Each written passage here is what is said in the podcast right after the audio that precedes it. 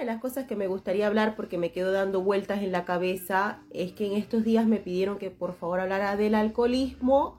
Y bueno, hablamos términos generales, más sin embargo, em, me quedó el hecho de que no mencioné cuando nosotros justificamos en medio de una adicción. Hablando del, del, del dependiente como tal, ¿no?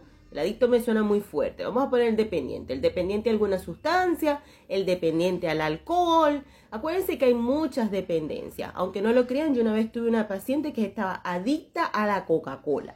Era totalmente dependiente de ella y bueno, y tuvo un tratamiento tan normal como otra persona que estuviera adicta a el alcohol. ¿Me entienden? O sea, nosotros tenemos una persona adictiva y nos volvemos a una sustancia. Y ahí es donde viene mi parte, porque una de las cosas que nosotros obviamos por cultura es el hecho de que no escuchamos la justificación de la persona, del dependiente como tal. Es decir, cuando nos comienzan a decir, no, es que lo que pasa es que me sentía triste, me sentía sola, ay, eso son excusas, te estás justificando. La verdad es que siempre está buscando una excusa para consumir alcohol, para beber. Señores, y ahí es donde está la causa.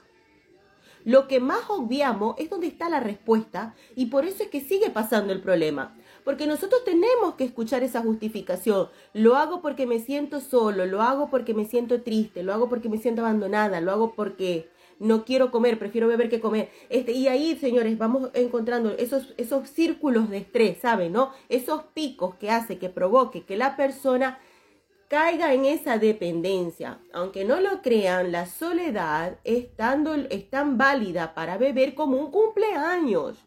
¿Por qué? Porque la persona asimila de que si hace esto va a salir de ese estadio. Así como el cumpleañero asimila de que si brinda alcohol en su cumpleaños la gente la va a pasar bien. Me explico. Entonces, cuando nosotros no estamos tratando de que ay, justifiquemos a todas las personas, pero debemos escucharlas. Porque si ustedes realmente quieren ayudar a una persona que tenga una dependencia hacia el alcohol, hacia sustancias, tenemos que escuchar los motivos por los que lo hace. Y si nosotros abordamos esos motivos, esos picos de estrés bajarán y por ende será mucho más fácil manejar la situación y quitarle esa dependencia. ¿Qué opinan? ¿Les parece razonable esto?